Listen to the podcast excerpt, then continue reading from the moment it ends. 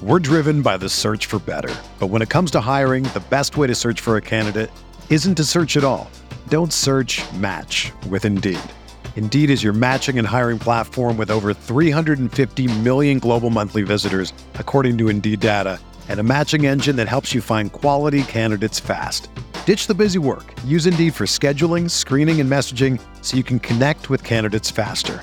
Leveraging over 140 million qualifications and preferences every day, Indeed's matching engine is constantly learning from your preferences, so the more you use Indeed, the better it gets. Join more than 3.5 million businesses worldwide that use Indeed to hire great talent fast. And listeners of this show will get a $75 sponsored job credit to get your jobs more visibility at Indeed.com slash BlueWire. Just go to Indeed.com slash BlueWire right now and support our show by saying that you heard about Indeed on this podcast. That's Indeed.com slash BlueWire. Terms and conditions apply. Need to hire? You need Indeed.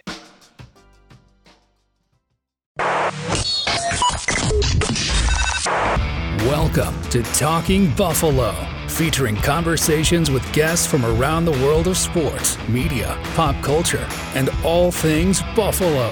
With your host, Patrick Moran. We're just a handful of days away from the Buffalo Bills actually playing a preseason game. This summer has just went by too damn quick. What is going on, everybody? How you doing? Welcome to another episode of Talking Buffalo, part of the Blue Wire Network. Thank you, as always, for for locking in. Whether you're watching this on YouTube, whether you're listening to this on Apple or Spotify, wherever you listen to podcasts, uh, I appreciate you all. Like I said, the Buffalo Bills have a game this coming Saturday afternoon. We're going to talk today. I've been to four camp practices over the last week and a half, and we're going to talk about a handful of concerns that I have based on what I saw anyway.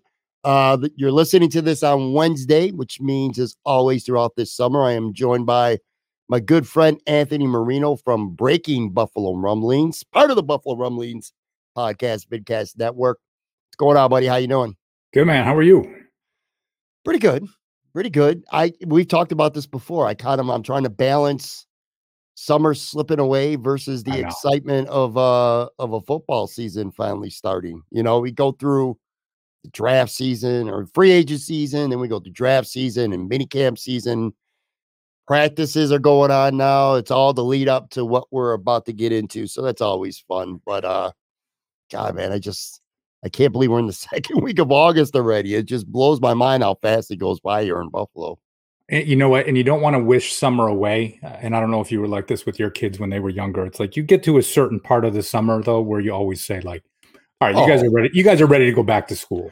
Yeah. Right. Get get back to practice. Get back to you know just a, a regular type of schedule. Like y'all are ready, and we're just about that point here in our household. So you can uh, you can relate. But again, you don't want to wish the summer away. But personally, I, fall is the the best time of year for me. Maybe it's because of football season, just the weather is perfect in in upstate New York. But I'm with you, man. It's going too quick. Yeah, well, especially if you got kids, and I suppose even if you don't, you kind of make plans for the summer when school's over, and by this point, you've kind of done what you're going to do with the kids for the most part, anyway, in terms of like a summer vacation or just activities uh, that are going on. Yeah, I'm, I'm ready. Listen, I'm ready for football. We'll be talking, like I said, today's primary topic is going to be five uh, biggest Bills camp concerns based on what I've seen over the four practices that I've been to recently, and I'll I'll get your opinions on them as well.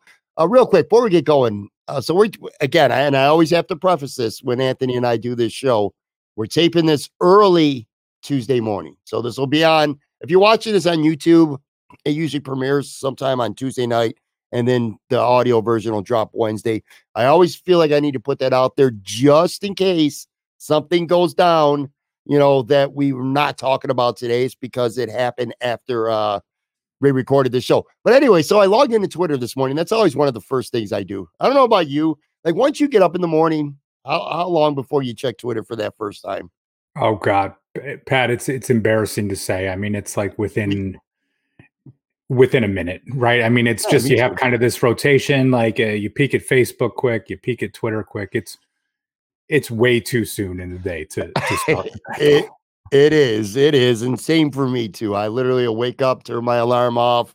You you grab your phone, you see if you got any notifications Yeah. on it, you know, and then uh yeah, I open up Facebook real quick, and then I'll open up Twitter real quick. Anyway, uh, I open up Twitter this Tuesday morning, and literally the first thing that I saw was um an anniversary, 14 years. It said, uh, and it's got that X now instead of the tweet, uh, the the bird tweeter, but whatever. It says you joined 14 years ago today. Share the big day with others in your X community. God, they refuse to even call it Twitter anymore. Anyway, man, 14 years ago I joined. How long you been on Twitter for? Yeah, it's probably been about the same. I'm trying to think when my last Twitter anniversary was or whatever it may have been, but it just like eh, eh, let's put it this way, it's been over 12 years Yeah, when you look at that part and it just uh gosh, just it's a weird addiction that comes with that site, man. it almost. Hey, man, I agree, and a lot of bad shit goes on on Twitter. But I will say, you know, there's a reason why I've been on it for 14 years. I it's hard to remember having to do the old fashioned way, which I guess in today's world, the old fashioned way is actually going out of like ESPN or some kind of website to find up to the minute, you know, sports news or pop culture news. Where on Twitter, something happens and you find out instantaneously right away. But yeah, man, it, it feels like forever ago where you had to go on websites to find out news, or even worse, have to, to wait for the news to come on your, you know, TV or ESPN on TV or something like that. It's just crazy how much this world's changing. Yeah, 14 years, man. It's been a while. But when you think about it too though, right? It's like and and we can talk about the bad parts. There is a lot of good. And Sure. and I say that and like listen, I live in Albany, New York, right? Mhm. So when especially when the Bills were horrible, like there was no Buffalo Bills coverage. So if it wasn't for Twitter, you don't start to interact with people like Brian Galliford and Matt Warren and Del Reid and yourself and Bruce and Joe Marino and eh, Joe Miller, Jay Spence, like all these folks that kind of just become a part Sure. of this fandom with you. That then all of a sudden you go from I am starving for any content on the Buffalo Bills I can find to there's just an abundance of it and it's Yeah. there whenever you uh whenever you want it and it's there there is plenty of good. Yeah, there is for sure. And you make good connections on, on so not just Twitter, all of social media, but primarily because we use Twitter so much. I've made some great friends because because of Twitter. I've been able to promote and get content out because of Twitter. You know, you don't live in Buffalo. I didn't live in Buffalo for five years. You know, I said the first three years of this podcast. I actually wasn't even in Buffalo. I lived in Florida. So Twitter has always served a, a lot of purposes. It's just it's kind of wild to me when I when I think back, and now I've been on it for 14 years, back all the way in 2009. Um, I, I, I guess that's cool. Anyway, one other thing too, before we jump into uh today's Bills topic, I, I we talked about this a little bit last week because Joe Marino and I were, were watching Bills practice. I know we talked about him a little bit last week. Um, since we taped last week, last Thursday night, I had Joe at Imperial Pizza for our uh, live from Imperial series. I got to tell you, dude, and, and I and I know I say this kind of often when I have a good guest on, and then I talk about it afterwards. Man, I've been doing this for a while. I've been doing a, bunch of these live shows. I've had a lot of good guests on. He, Joe Marino from Locked On Bills, of course. I'm talking about the host here podcast. It's an excellent one. He's right up there, dude, with uh with my favorites that that I've ever had on this show. And we talked about it a little bit last week. I, I told you how we were at Bill's practice and how it was kind of weird, not weird, but just people were coming up to Joe saying, "Hey, I'm a big fan," and getting pictures. I got to tell you, so when you watch these streams, uh, and if hopefully you know guys out there watching and listening, you at least check out some of them. You know, it's pretty cool to have that vibe and Imperial, that live vibe sitting down. You can see some of it on camera, but some stuff you don't see on camera. And one of them last Thursday was this is a, a popular dude. There were a lot of people there, specifically, as much as I'd like to think that they were there to see me, they're not. They were there to see Joe. Um, people brought copies of his book, which by the way, I got one behind me there. If you're watching a video, his Go Bills book. But anyway, they just want to meet him, hang out, get a selfie. Uh, just you know, tell him how people were telling him how good of a job he does. There was one family that drove from Angola to to to see the show just to meet him. Um, it was pretty wild to see. You know, I've had Stevie Johnson and John Fina on recently, and I got to tell you, Joe was probably as popular amongst fans at Imperial that night as as any of those football players were. It's really cool to see, man. Really cool. Joe, there's a there's an approachability to him, right? And even when you talk about someone like Fina or Stevie Johnson, you know, maybe you feel a little star struck, right? Like if you're engaging mm-hmm. with a, a celebrity. But you know, Joe, and I think it's like there's so many folks that fall into that same type of category, like a Sal Capaccio, like Matt yeah. Parrino and Ryan Talbot when they do their stuff, that you feel like you know these folks, right? Just from listening to their shows and kind of engaging with them in these communities. And, and Joe has truly established himself as that that guy. But it it must have been fun to, you know, it's one thing we talk about it or you see it from the engagement online and another thing to to be with them in person and actually see it up close in person. Yeah, yeah, for sure. And look, with all due respect to, to Sal and Matt and uh, and Tim and Tyler and a lot of these great writers, there's always people there that are eager and excited to meet them too. And they're very recognizable faces. And I feel like maybe it's because they're around more that people are just used to them being around. Joe living in North Carolina coming up here for the week. I don't know, dude. It was just, it, it was, I don't say it was weird because it's been, it's well earned. It was just a different level of, of people wanting to meet somebody that was on the show than I had seen before. And it was kind of wild. And his brother, uh, David, I want to throw a shout out to him as well he was there. I thought he lived in Buffalo, and I thought maybe Joe was coming back in part to see him. Found out his, his brother actually lives in Dubai. Oh, geez, like, that's wild. I didn't ask him why. I'm I'm assuming it's military related, service related, but um, yeah, I didn't know that. So that's pretty cool too. Another cool aspect for Joe, besides being able to come to Buffalo and you know and, and watch some practices firsthand and go out and eat. And he was doing the whole chicken wing thing. I think he had like nine or ten places in a week. He was going. He was doing two days but it's also pretty cool because he gets to spend some time with uh with his brother. So anyway, really cool stuff. One other thing too, this past week, can't take this for granted when you get to be 98 years old. But happy birthday, Marv Levy, 98 years old. By the way, I have a. If you're watching this on the YouTube side, I I got this a long time ago, man.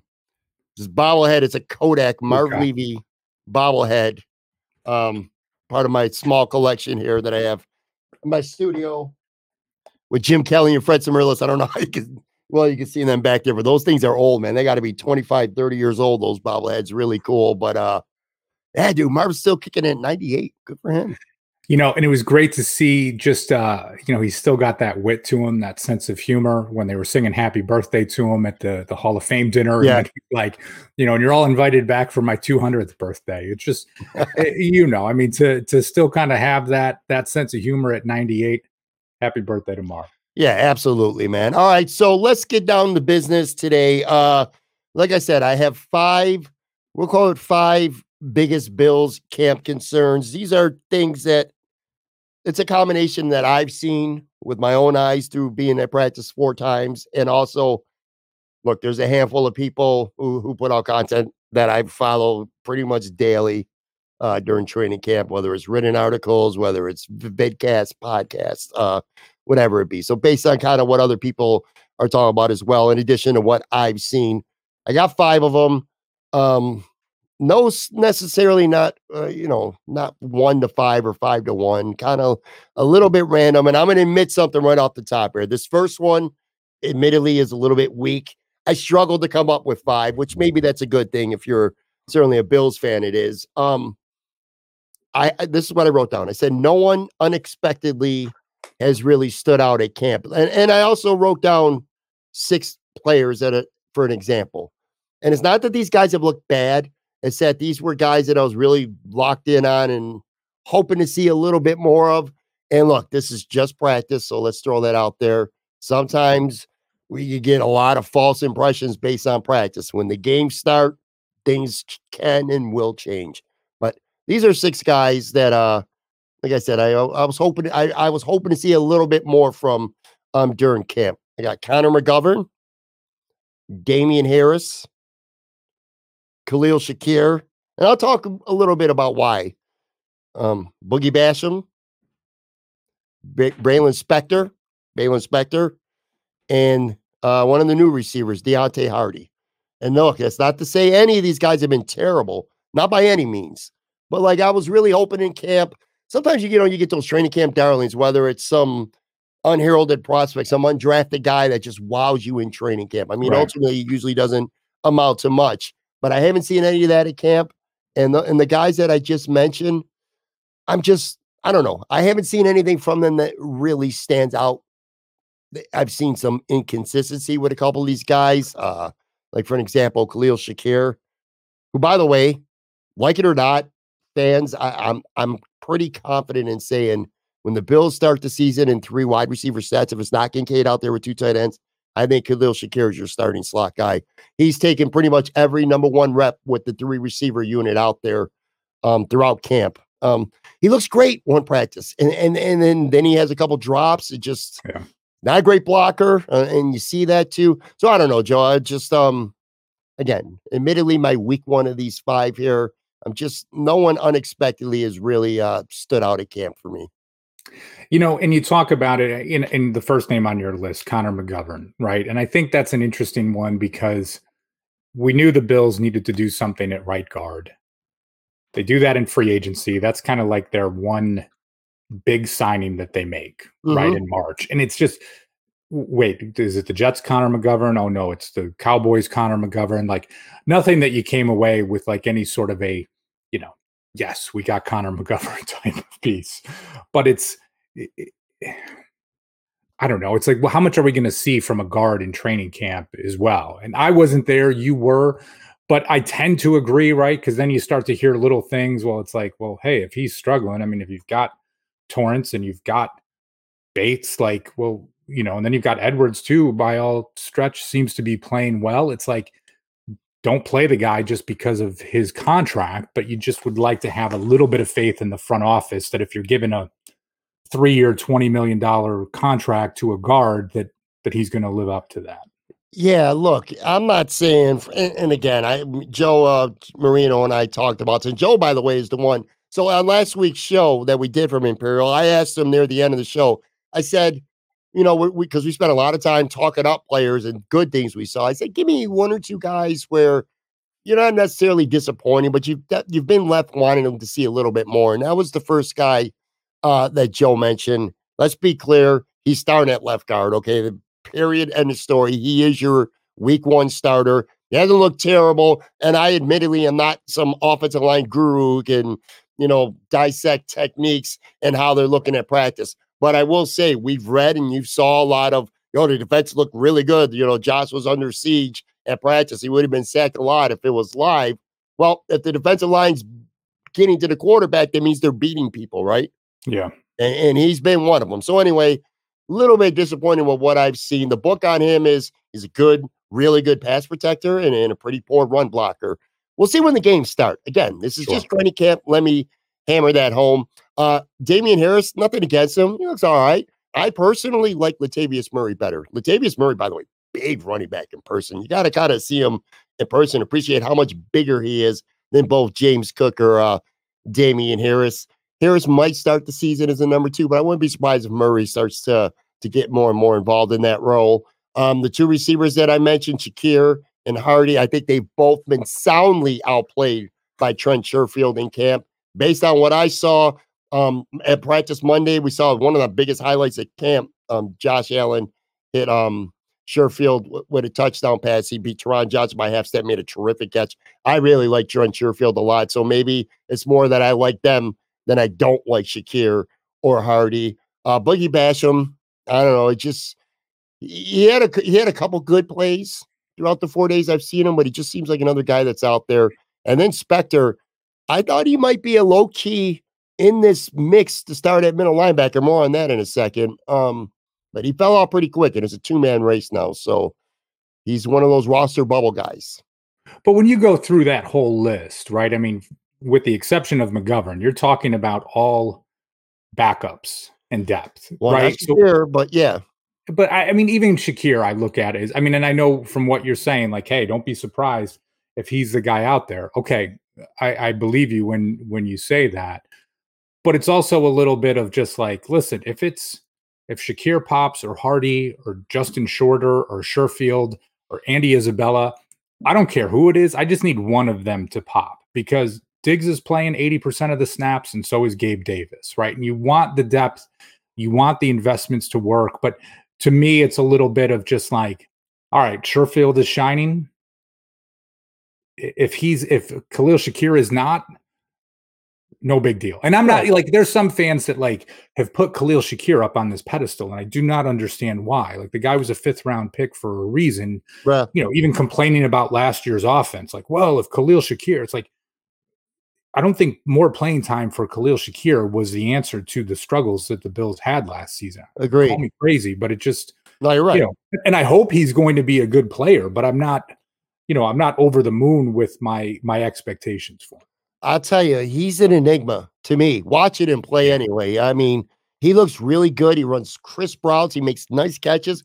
And then at times he just doesn't, I don't know. It's hard to explain. It just, he doesn't look like a starter to me at times. He's not a very good blocker. Your guy over at Buffalo Rumblings, Joe Miller, is not a fan. One of the biggest, not I don't want to say fights, bickering that we had last last Monday, not this Monday, last Monday. It was me, Joe Marino, and Joe Miller.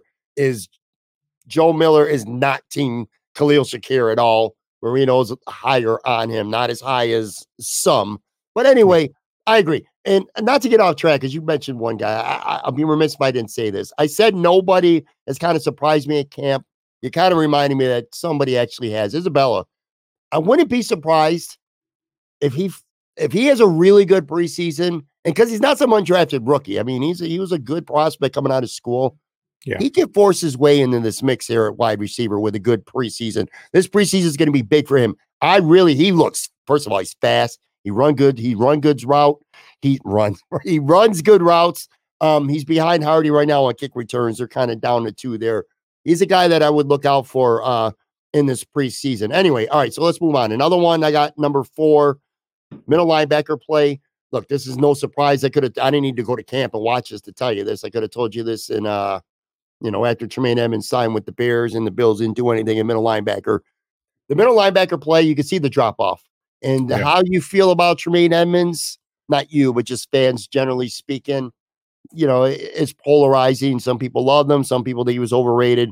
One thing that I can tell you with certainty, he's significantly better than Tyrel Dodson or Terrel Bernard. And one of those two guys are going to be the starting middle linebacker um, I'm not saying the Bills can't overcome that position. They certainly can with some schemes and you know these guys can step up a little bit. But anyway, my point is you really see firsthand the lower ceiling at middle linebacker play with these two guys and what they had in Tremaine Edmunds. And you got to take a loss somewhere on your roster. This is clearly that position. Yeah, and this one it's so interesting, right? Because you, you even start to talk about middle linebackers some ways in the way that folks do about running backs right? Like, mm-hmm. ah, they're replaceable. It's not that valuable of a position. You don't want to overpay for it, this and that. But then again, right, you think of the time that we spent talking about uh, draft prospects, right? Whether it was like a the Campbell kid from Iowa, right? Of just like, oh, well, are the Bills just going to invest in someone like this and have him come in and be that replacement? And they didn't. And it's just like, okay, Sean McDermott in his defense, we've seen how much he's put on his linebackers plates in the past and not making that upgrade. I mean, it's just one of those pieces where you think, do we just have to live with it? Or is there something that we don't know? And once they're out there, the Dodson will be fine and we'll just kind of roll with it. And it'll be one of those off-season storylines we spend so much time talking about that doesn't really matter. I hope that's the case, but too early to tell. It's it is it's too early to officially declare who's going to be the starter too. I got a really strong gut that says ultimately it's going to be Dodson who yeah. gets the start. I've not been very impressed with Bernard, who by the way, I, I might have said this on the show last week. I can't even remember at this point. He looks smaller. I know he was the smallest guy, but I mean in person and out there, he looks smaller. Like Taylor, he's he's no bigger than Taylor Rapp. yeah, like like legit. Um, yeah, dude, I, I it's it's just a, a weird off season when it comes to the position because it's not even like the Bills, as far as we know, it's they didn't even like go out and try to really sign anybody at middle linebacker.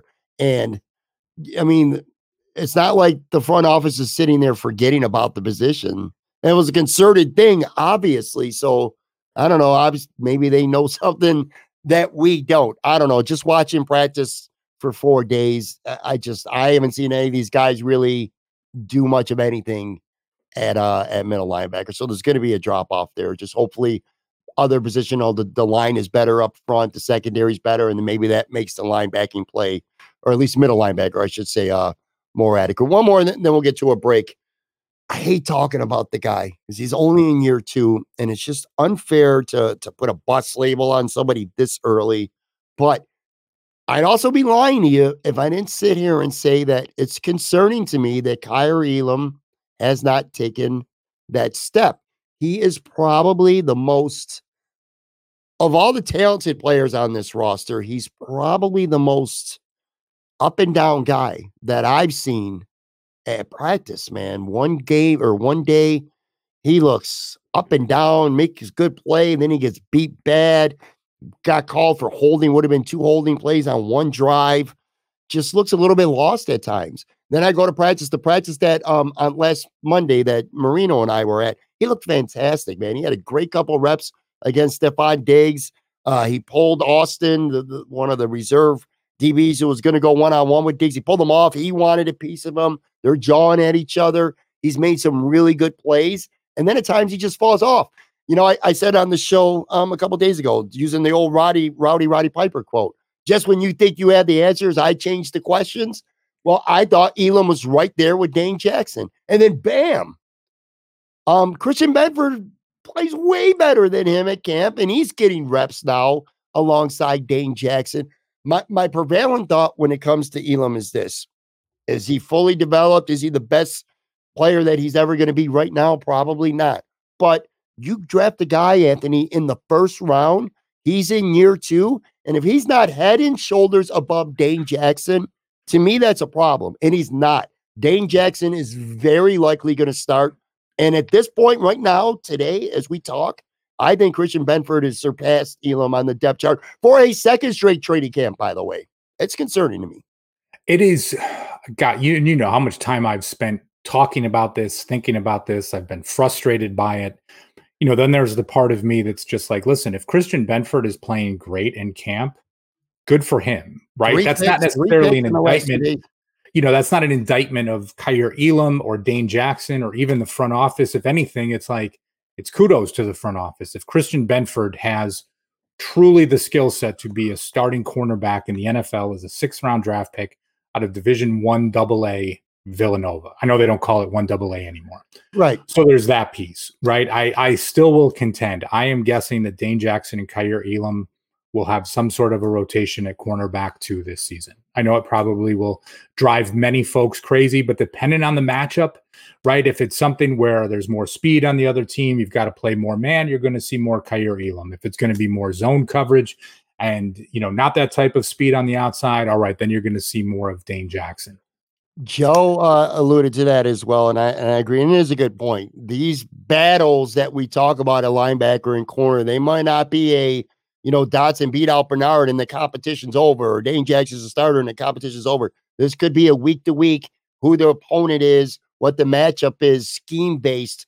Who gets in that lineup that week? You know, if the Bills are playing a team that's going to want to run the ball, Dodson's going to be in there more. If they're playing a team that's going to throw it a lot more, Bernard might be in there that week. So there's validity to that. Well, and here's here's some of it too, right? So talk you going back to middle linebacker. You look at basically three unproven commodities in that competition, right? Like we're hoping that Balin Spector might pop, or Terrel Bernard, who we thought was overdrafted to begin with, or Tyrel Dodson, who's been a reserve on the team for the last five seasons or whatever it's been. There's no one proven there that we're looking at and saying we want to emerge. And by all accounts, no one has separated themselves really from the pack yet as you look at this. With cornerback two, it's different. And yes, we want to see Elam be the next Tre'Davious White or whatever, you know, really establish himself. But these are three guys that we have seen in NFL football games perform at a high level. Now, Dane Jackson is a little different, right? There's probably some folks listening right now saying the soft coverage with him playing off, just the like, hey, we'll let you catch the seven yard pass and then we're going to wrap you up. That was by design. That's what the team was looking to do. So, you know, it's a little bit with this. I guess what I'm trying to say is these are three guys that we've seen perform before in some way, shape, or form. So I'm a little bit trying to like talk myself off the ledge with it because it's not just this well, they're all completely unproven and no one's establishing themselves and they just keep rotating them around. I I have to say back to Elam, being at camp, the four practices I've seen, I, I, think it's a comfort level they have with Dane Jackson, and that's why I think he's ultimately going to be the starter. Because I got to be honest with you, I'm not Dane Jackson's not popping. There's a practice. There's probably not a practice that goes by where he doesn't give up a, big play or two. Now, in fairness, in practice, where the quarterback can't get touched, he's not getting rushed. He knows he's not going to get hit. That's in his mind. He's not. So you got to cover guys longer. It's harder on a DB at camp. I'm just I'm not seeing anything from Dane Jackson special other than the fact that I just think that Sean McDermott trusted more. I just I don't know what it is about Elam. And again, it's too early to write somebody off, but you have to be somewhat alarmed that he's in year two, that he's just not playing head and shoulder. I keep going back to it. He should be way better than Dane Jackson, and he's not. That concerns me, man. Um, Benford playing well, a six round pick, it happens. That's good. By the way, that's good for a Bills fan. Yeah. You know, you got a guy out there who's playing well. I don't know, man. I just I, I feel like if the Bills, you know, they got a preseason game on Saturday. Let's pretend they're opening the season against the Colts right now. I think Kaiir Elam is your fourth corner, which may not even get you dressed. He might be a healthy, inactive scratch. If this were if week one were this week, that concerns me. I don't like that. Good God, man. I, I hope you are wrong. I do you too. I mean, just from a like, you know, and I, and I know what you're I know what you're saying. It's um yeah, we'll just have to wait and see. And honestly, it's like Benford seemed like he was kind of out of the race until the past two days. And then all of a sudden he's getting the first team reps. And when they did it, whatever, it must have been on Sunday, and it was like, oh, we had a good day. Well, you know, there were no pads, this and that. You're thinking to yourself, okay, well, maybe is it a good day, but it's a little bit of a lighter practice. But then he comes out on Monday. So it's just I don't know. I, am trying to, I'm trying to, in my rose colored glasses, look at this as a good problem to have. And it kind of going back to the Kyle Williams, John McCargo example, which, like, thank God that was all happening before the days of Twitter, or like, you know, you think of like just the the venom and vitriol that would have been there. But if, uh, yeah, we'll just wait and see, man.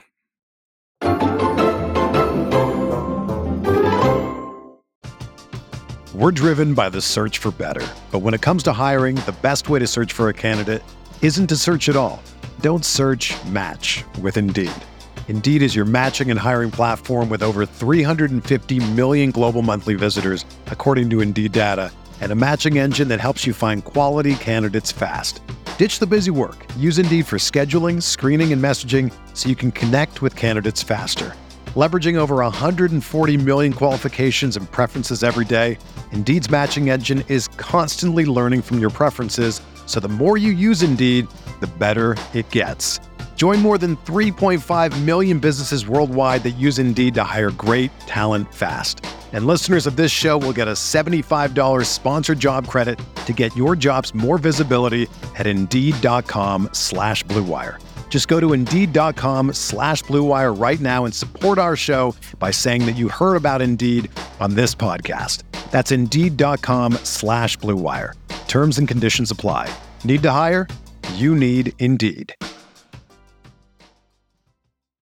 With threats to our nation waiting around every corner, adaptability is more important than ever. When conditions change without notice, quick strategic thinking is crucial. And with obstacles consistently impending, determination is essential in overcoming them. It's this willingness, decisiveness, and resilience that sets Marines apart. With our fighting spirit, we don't just fight battles, we win them. Marines are the constant our nation counts on to fight the unknown. And through adaptable problem solving, we do just that.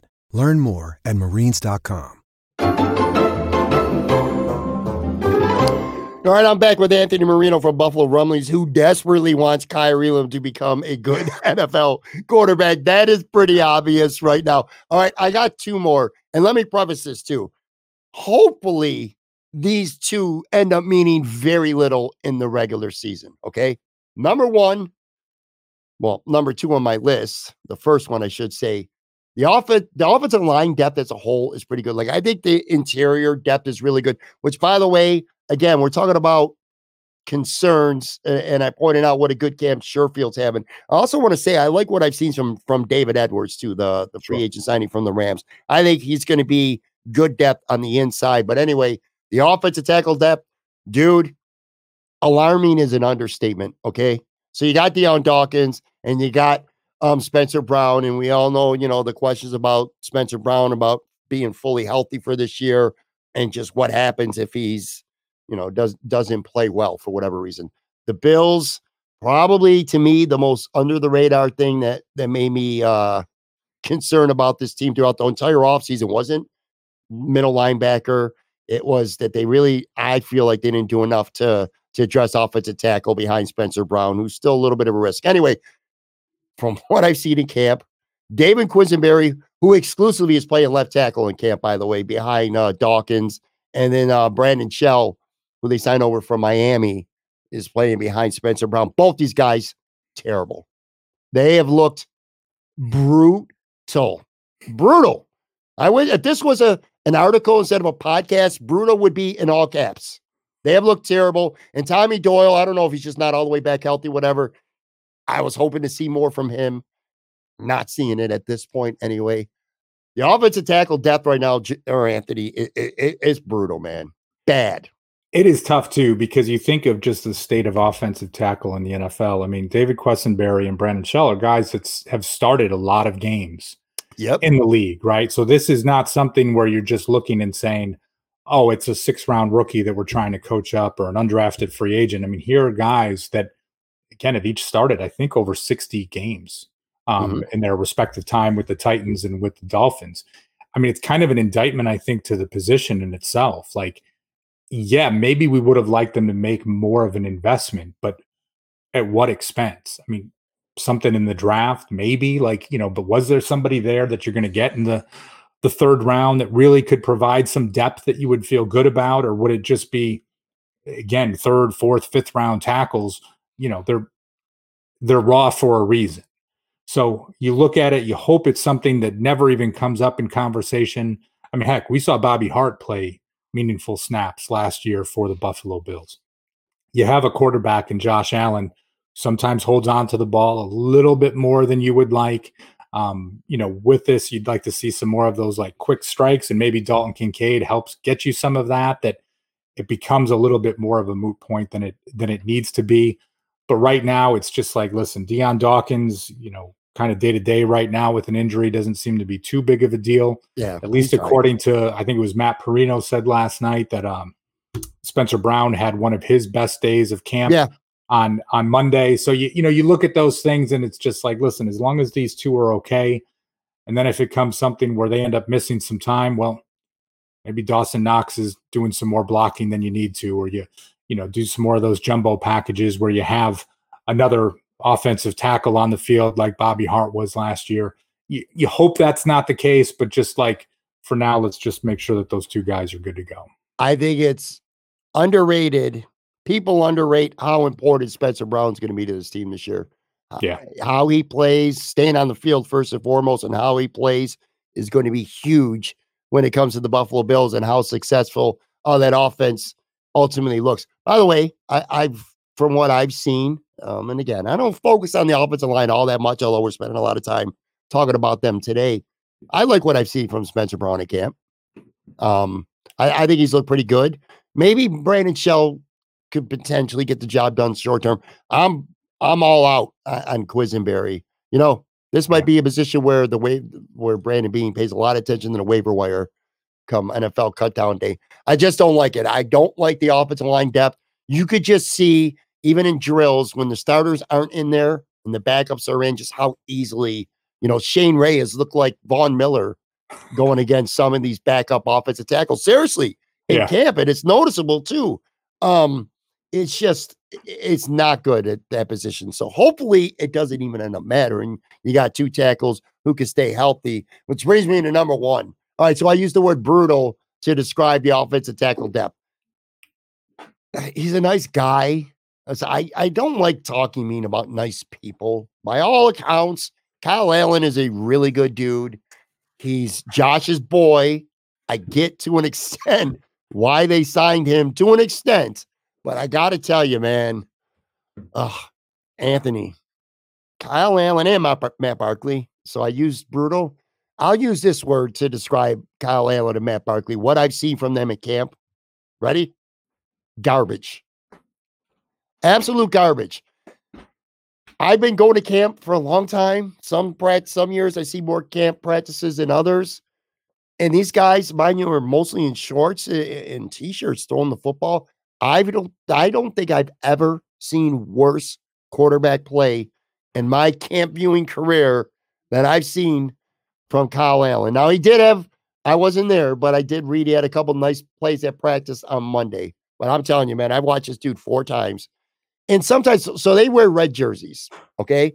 And you're trying to watch five different things at once at camp because it's a long field. They got a lot of shit going on at once. And you don't even have to look at the quarterback who's throwing the football. Like just watch the football. You could tell when Josh is throwing a football. You could see the the velocity on the ball. The other two is it's not in the same stratosphere, and the accuracy is just not there.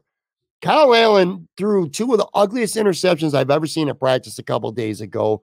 He just it is hard to watch the offense for the most part. Not even the 11 on 11 or 7 on 7. I'm talking about just throwing drills to the wide receivers, 15 yard outs, and stuff like that. If you can't look good in t shirt and shorts, uh, you're going to have some problems. This is, dear God, Josh Allen, stay healthy. I mean, to be fair, you can say the same thing about Mahomes and all the other great quarterbacks too if they go down. So it's nothing unique going on here in Buffalo. Dude, it's bad. Quarterback play behind Josh in this camp, maybe the worst I've seen. You don't like that? Here, here's what I'm gonna and listen. Now, one, I wasn't there, right? So I didn't see it. You might be like Anthony, if you were there, you would be cringing.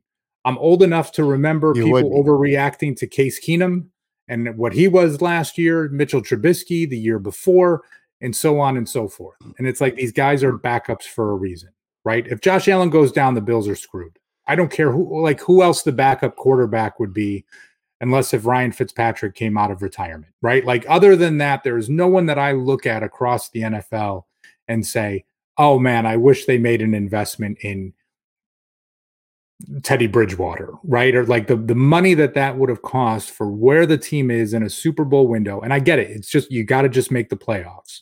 But I am not planning the season on if Josh Allen gets hurt. I just feel like that is a scenario. Of course. So it's it's a little bit of look at how far we've come. If your biggest concern 2 weeks into training camp is that the backup quarterback sucks. Agreed. I'm good with that, man. I remember freaking, you know, uh, you know, charting and looking at Joe Buscaglia's breakdown of like, oh, what Jeff Tuel was 17 for 23 in practice today. Like, I remember those days of just like hoping that Thad Lewis would pop and be a.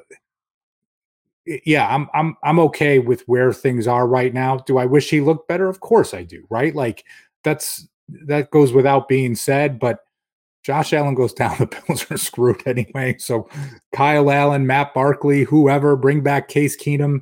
It's not gonna. It's not gonna make a big difference. It's funny you say Case Keenum. I want to throw a tweet up real quick. I put this out yesterday. I don't think people really liked it much, but I said I'm wondering if Case Keenum ends up back with the Bills. It's possible. The Texans have Stroud and Davis Mills. May not keep three quarterbacks on their active roster.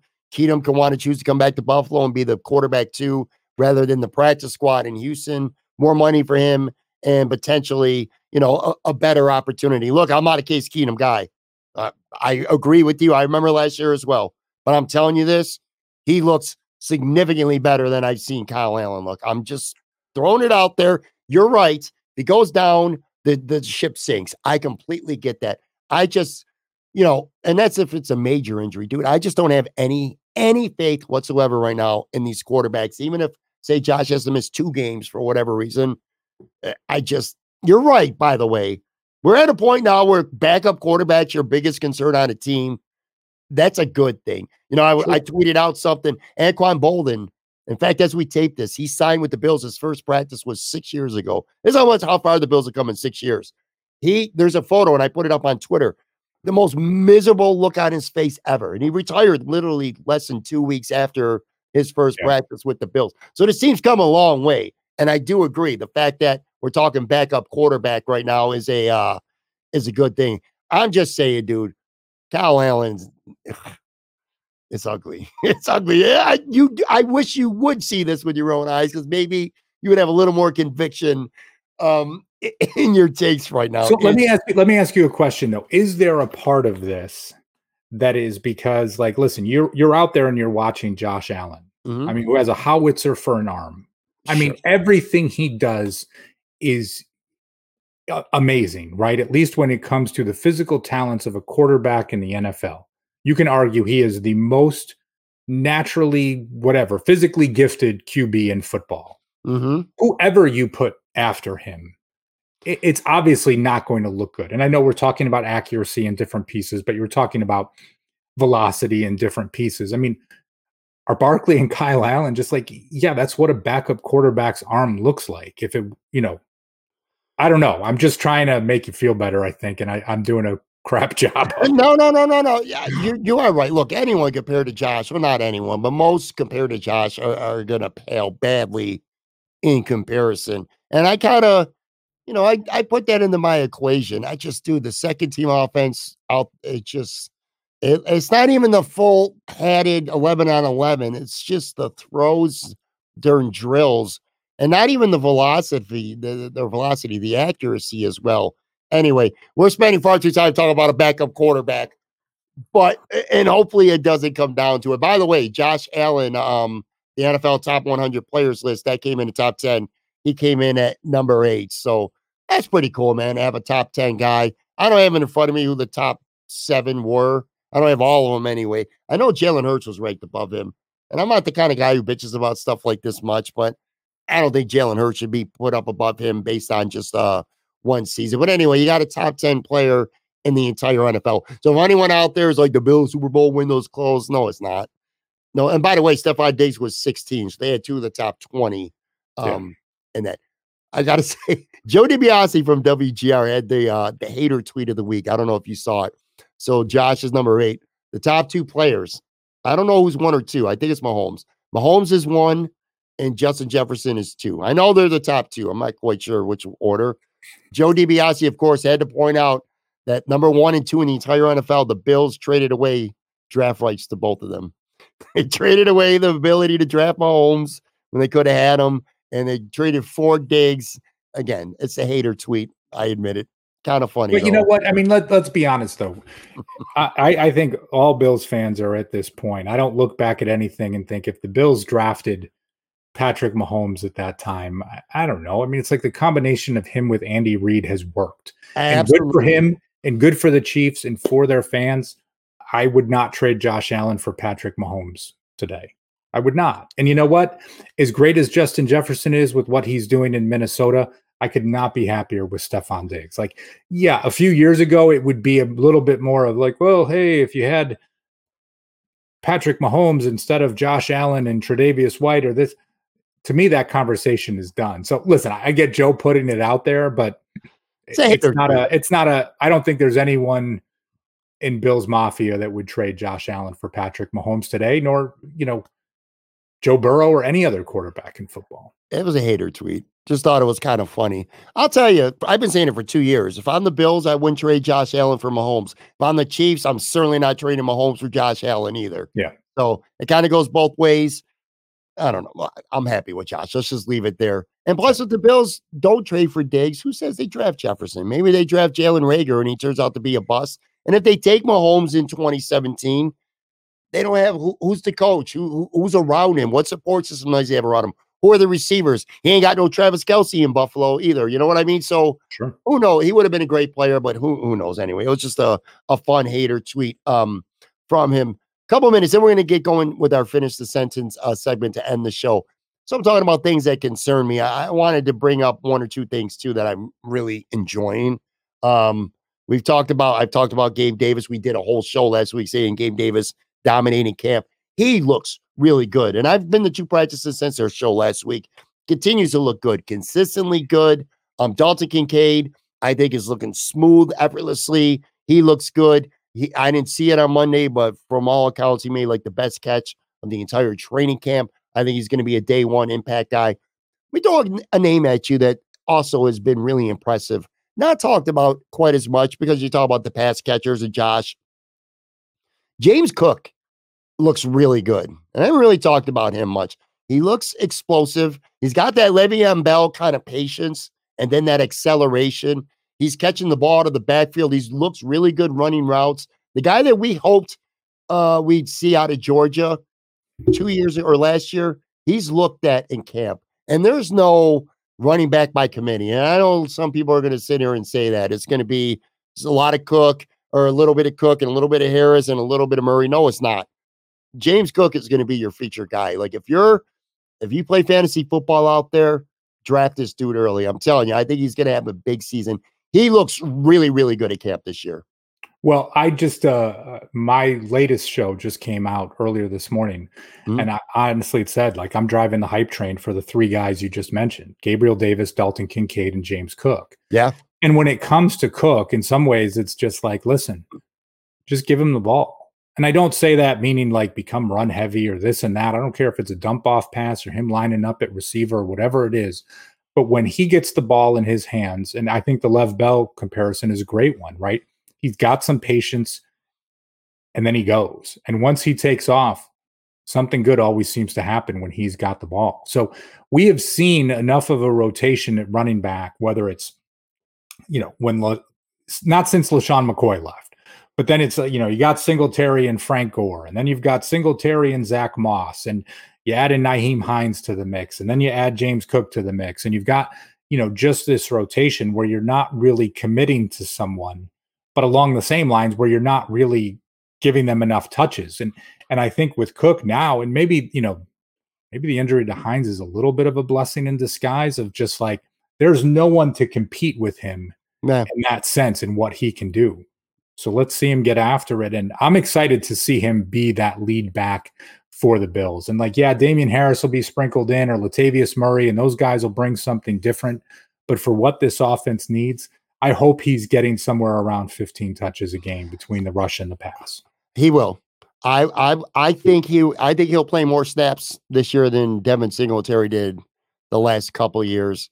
I, I just like him a lot. And I'll tell you, man, to summarize the offense, if the offensive line can stay healthy and if Spencer Brown looks good and if Connor McGovern looks good, uh, it's endless. I, I, I sure. Stefon Diggs is Stefon Diggs. And I'm telling you, Gabe Davis, I can't emphasize enough how good he looks. He's going to have a good year. I love Kincaid. We just sleep on Dawson Knox. It's like we don't even talk about Dawson Knox anymore. He's a way above average tight end. And I really love James Cook. This offense looks really, really good to me at camp. And defensively, the other one player I want to talk about on defense, you know, we spent so much time. When is Von getting back? Or we're talking about the middle linebacker competition, and we're talking about uh, the cornerback competition. One guy who I think is quietly looks amazing in camp, winning all of his drills, creating havoc out there. He's going in the year three. Gregory Rousseau. I think this guy is had a fantastic camp. He would be your un, unsung hero, maybe if that's the right uh, award I'd come up with for training camp right now because he's just consistently looking like a stud out there. And you got Von Miller coming back, and you got Leonard Floyd, so he's gonna get he's gonna be fresher, and you know he's not gonna get double teamed because of those other two guys too, and Ed Oliver. I, I dude, it would not surprise me if he, you know, he had the high ankle sprain last year. I could see Rousseau having 12 sacks this year. No, and it would be it would be great. I mean, you talk about him, he's got the right character, he's got the right personality. But then you just look at his his sheer size out there. Mm-hmm. I mean, it's six seven, the long arms. He's getting bigger. He is dynamic, and it's just. And even he said in his press availability earlier in the week, like talking about, hey, you know, sometimes you have a good game and you don't get any sacks, and sometimes you don't play so well and you luck into some. Like, but that's that's okay, right? Like this is a guy that is active. He's got a high motor. He doesn't give up on the play. And when that happens, sometimes you might luck into some of those sacks because you just keep going. Good for him, man. And to see that consistency going into year three, that's what you hope to get with a first round pick. But for him to be drafted that late and to be showing that consistency, even, you know, piggybacking off of last year, he's going to be a good one. There it goes. So I turned five big biggest Bills concerns into we're we're about to see breakout seasons from from James Cook and uh Gregory Rousseau. There, we did it. I'm the hero. All right, let's finish with our uh, finish the sentence segment. We do this every week. I'm going to throw out four uh, blanket statements, and, and you're simply going to finish the sentence. It's a an opportunity for fans who are watching and listening just to know a little bit more uh, about the two of us. Let's get this going here. All right. The first sports jersey I can remember owning was blank. James Lofton.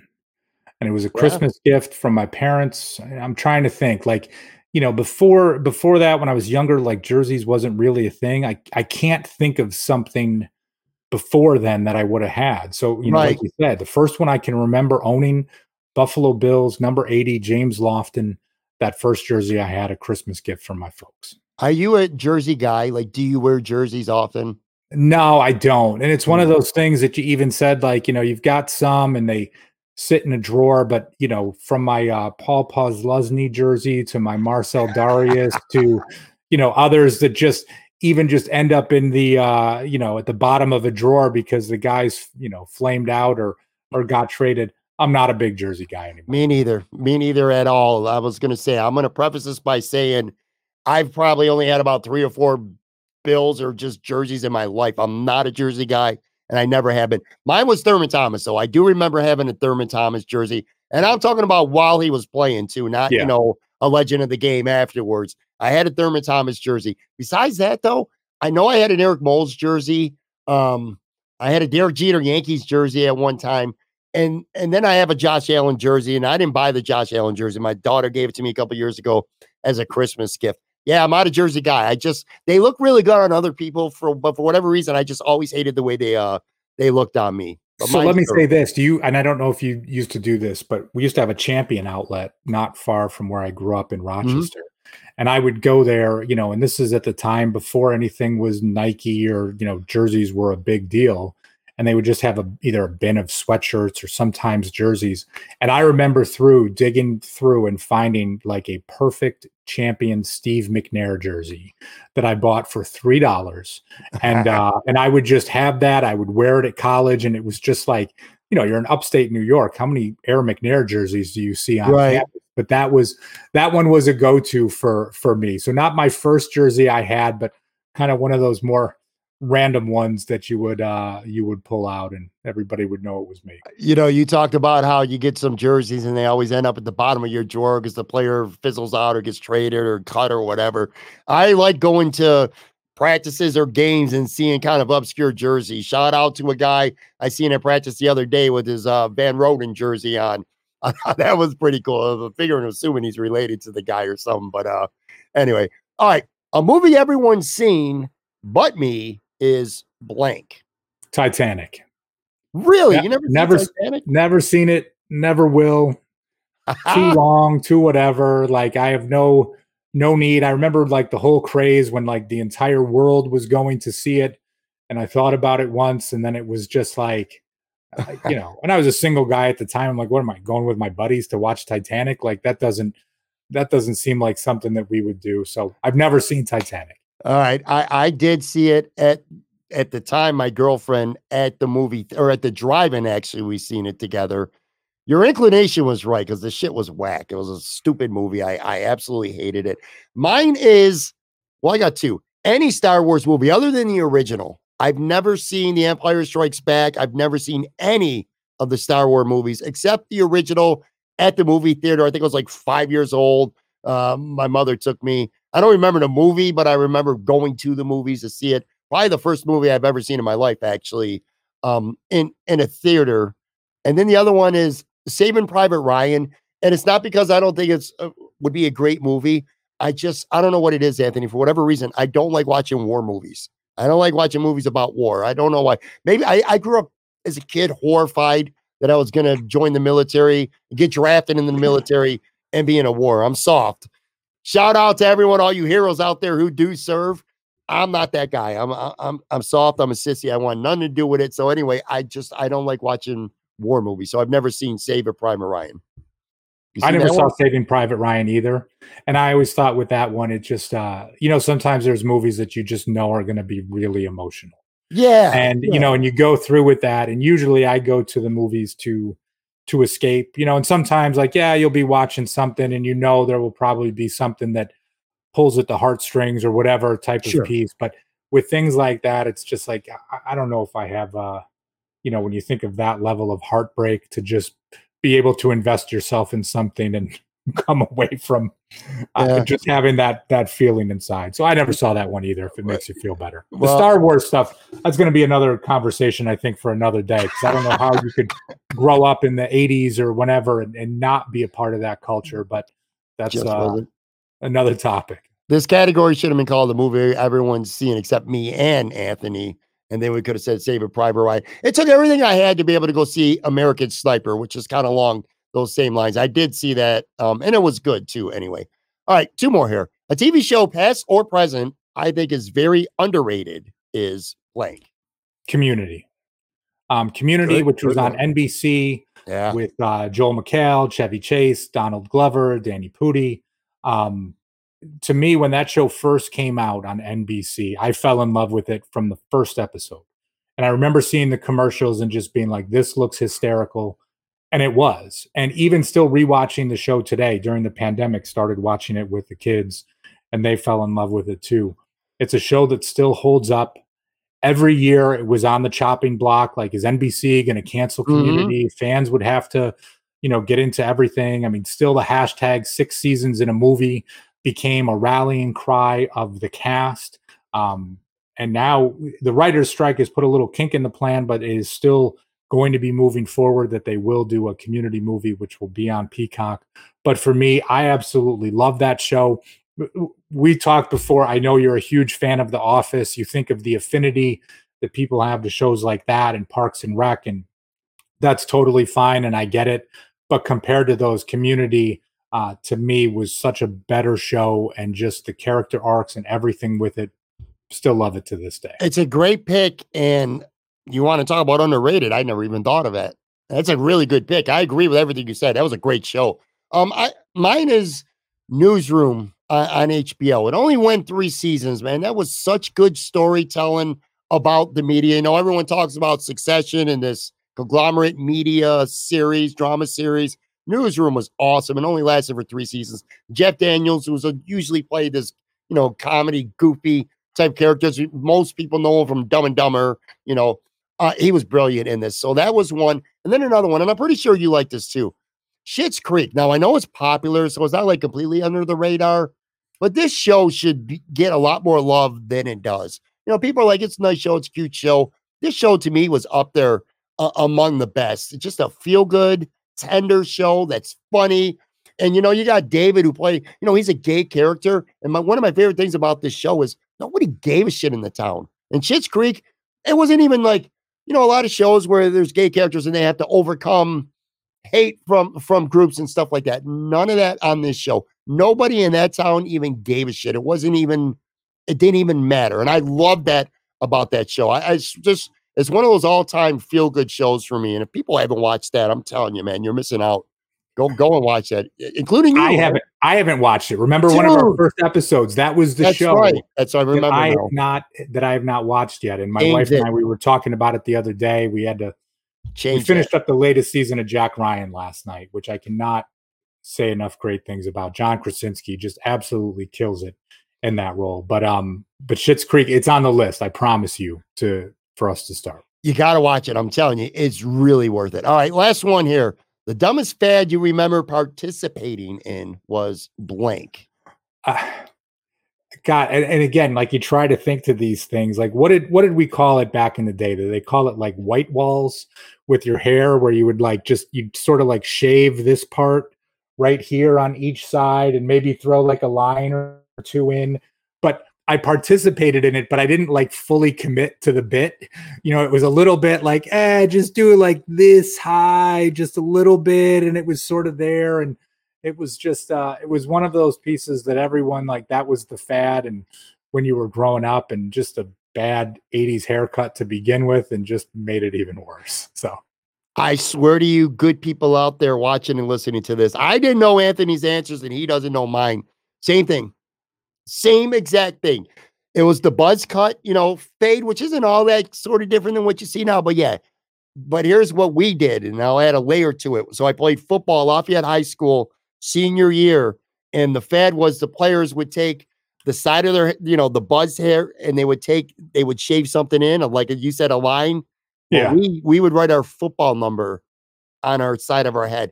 It's so corny and stupid and whack now thinking about it. At the time, we thought it was cool though.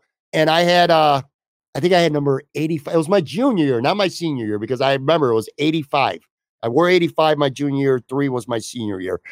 85 was shaved into my head and it was uneven. Like I had one of my friends do it and it looked so freaking terrible that I ended up having to shave, completely shave with a razor the side of my hair. So I had my hair here, but not here. But yeah, that was the worst fad ever. Football players writing their numbers on the side of their buzzed uh, head.